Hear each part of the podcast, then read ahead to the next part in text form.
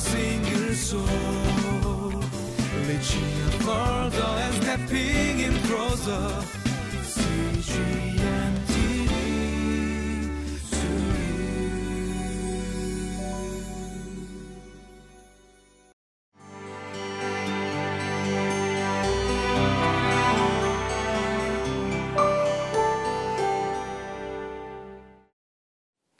God is good all the time.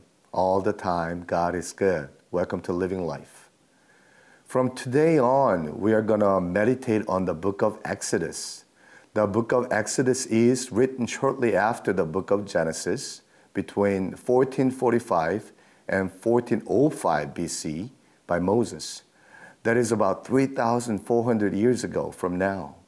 Moses wrote the first five books of the Bible, right? Genesis, Exodus, Leviticus, Numbers, and Deuteronomy. We call them Pentateuch. Penta means in Greek five, and Tuch means book or tool in Greek. So Pentateuch means five books. Exodus is the second book of the five books, Pentateuch. Exodus covers the period of time during which God freed the Hebrew people from their slavery in Egypt and they wander for 40 years in the wilderness. The book is divided into two parts, and each part has its own theme. The far, first part is about deliverance. God delivered his people from slavery. The second part is about identification. God decreed to his people how to live as free people after God delivered his people from the slavery. Of course, today and this week, we are going to focus on the first theme called deliverance. Let's take a look at today's passage.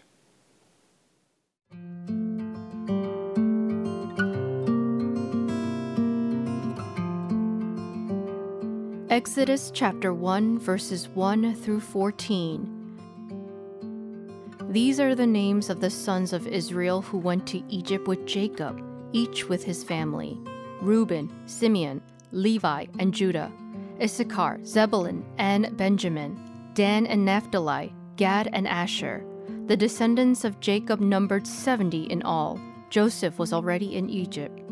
Now Joseph and all his brothers and all that generation died. But the Israelites were exceedingly fruitful. They multiplied greatly, increased in numbers, and became so numerous that the land was filled with them. Then a new king, to whom Joseph meant nothing, came to power in Egypt. Look, he said to his people, the Israelites have become far too numerous for us. Come, we must deal shrewdly with them, or they will become even more numerous, and if war breaks out, will join our enemies, fight against us, and leave the country. So they put slave masters over them to oppress them with forced labor, and they built Pithom and Ramses as store cities for Pharaoh. But the more they were oppressed, the more they multiplied and spread. So the Egyptians came to dread the Israelites and worked them ruthlessly. They made their lives bitter with harsh labor in brick and mortar and with all kinds of work in the fields. In all their harsh labor, the Egyptians worked them ruthlessly. Welcome back to Living Life. As I mentioned in the beginning, the first part of the book, from chapter 1 through chapter 18, it talks about God's deliverance of his people. Let's keep that in mind and read the first five verses. Exodus chapter 1, verses 1 through 5.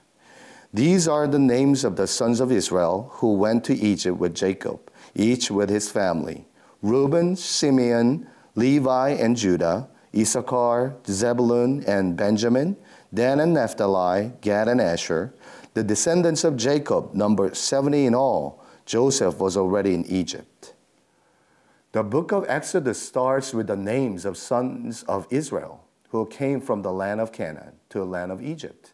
The names of sons of Israel are listed according to seniority of Jacob's wives, namely Leah, Rachel, and Jacob's two concubines, Bilhah and Zilpah. Leah is the first in seniority because she is the first wife of Jacob. Therefore, Reuben, Simeon, Levi, and Judah Issachar, and Zebulun, the six sons of Leah, are listed first. Rachel is a son, a second wife of Jacob. That's the reason why Rachel's son Benjamin is mentioned afterwards. Bilhah and Zilpah uh, are maidservants of Leah and Rachel, who were given to Jacob as his wives. That's the reason why their sons, namely Dan, Naphtali, Gad, and Asher, are listed, listed at last. These 11 sons of Jacob took their wives and children to Egypt, and they are in total of 70 people. Jacob's, uh, Jacob and his 70 descendants came to Egypt about 400 years ago. Why did Moses write an event which happened 400 years ago? Because this incident is strongly related to the theme of this book, namely deliverance.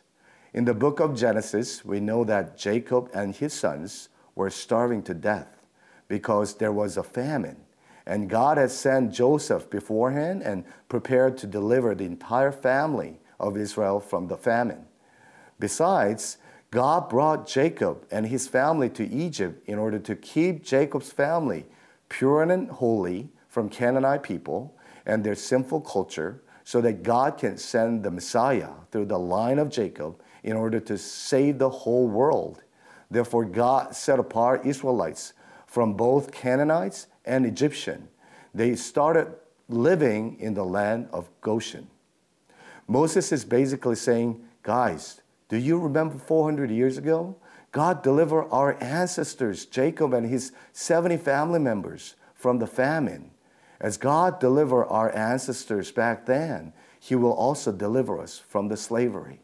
Remember, God is a deliverer, He will deliver us. The entire world uh, has been going through a pandemic for more than a year. On one hand, we are thankful because the vaccine is out there. People have already started to get vaccinated. On the other hand, we are worried because there are mutations of COVID viruses, and people are still skeptic about that, about that the vaccination really would end the pandemic. On top of that, many people are saying that uh, not only pandemic is a big problem, but also the bad economy as we go through this long journey of pandemic, let's remember what Moses is trying to say in this book of Exodus. God is the deliverer. God, as God delivered Jacob and his family from the famine, he will deliver all Israelites from the bond of slavery in Egypt. Yes, as God deliver us from the sin and death through his son Jesus Christ, he will deliver us from the pandemic and the economy crisis. Um, number two, we're going to share, let's read verse 6. Now Joseph and all his brothers and all that generation died. After God delivered Jacob and his 70 family members, they all eventually died. Yes, God helped us uh, when we have troubles and hardships, but eventually we will all die. Let's read verse 7. But the Israelites were exceedingly fruitful. They multiplied greatly, increased in numbers, and became so numerous that the land was filled with them. After Jacob and his sons died, what happened? But the Israelites were exceedingly fruitful, Bible says. Moses repeats three times the similar phrases. But the Israelites were exceedingly fruitful. They multiplied greatly and increased in numbers. Yes, Moses emphasizes that the population of Israel was growing rapidly, a lot, exponentially. Why is this so important? Because he wanted to say that we all die, but the promise of God remains the same forever and ever. Jacob and his sons died. In fact, Abraham, Isaac, Jacob, and his 12 sons all died. But only one thing stayed the same what is it? It is a promise of God.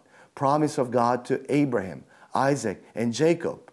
Yet Genesis chapter 12, 1 says, 1 and 2 says, The Lord had said to Abraham, Go from your country, your people, and your father's household to the land I will show you. I will make you into a great nation, and I will bless you. I will make your name great, and you will be a blessing. God has promised that He will make Abraham a great nation, and it really came true after 400 years. This is what Moses tried to say. As we asserted that uh, but the Israelites were exceedingly fruitful. Yes, God's promise stays the same yesterday, today, and forever because our God is the eternal God. Isaiah 40, uh, verse 7 says, The grass withers and the flowers fall because the breath of the Lord blows on them. Surely the people are grass. The grass withers and the flowers fall, but the word of God endures forever. We are all like grass and flowers. We all die, but the word of God endures forever. And the word of God says, John 3:16, for God so loved the world that he gave his only begotten son, whosoever believes in him should not perish but have everlasting life. We have been going through many troubles and hardships, and God has been so faithful and deliver us from our hardships when we sought Him. But even our troubles have been taken care of in this world, we will eventually die. But God gave us uh, the ultimate promise through Jesus Christ. If we believe and trust Jesus Christ, we will never perish, but have an everlasting life. And His promise stays the same yesterday, today, and forever. Let's praise God for His faithfulness and for His mercy and grace. Uh, that He so loved us and gave His only begotten Son, Jesus Christ, for us.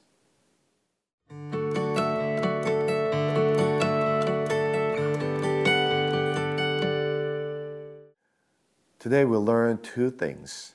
Our God is a deliverer and our God is faithful. He will deliver us from this pandemic, from our personal hardships, and He will save those who put their trust in Jesus Christ. Let's pray. Father God, you are faithful, you are a deliverer. You will rescue us from these hardships. You will save those who put their trust in Christ. Thank you, Lord. In Jesus' name, amen.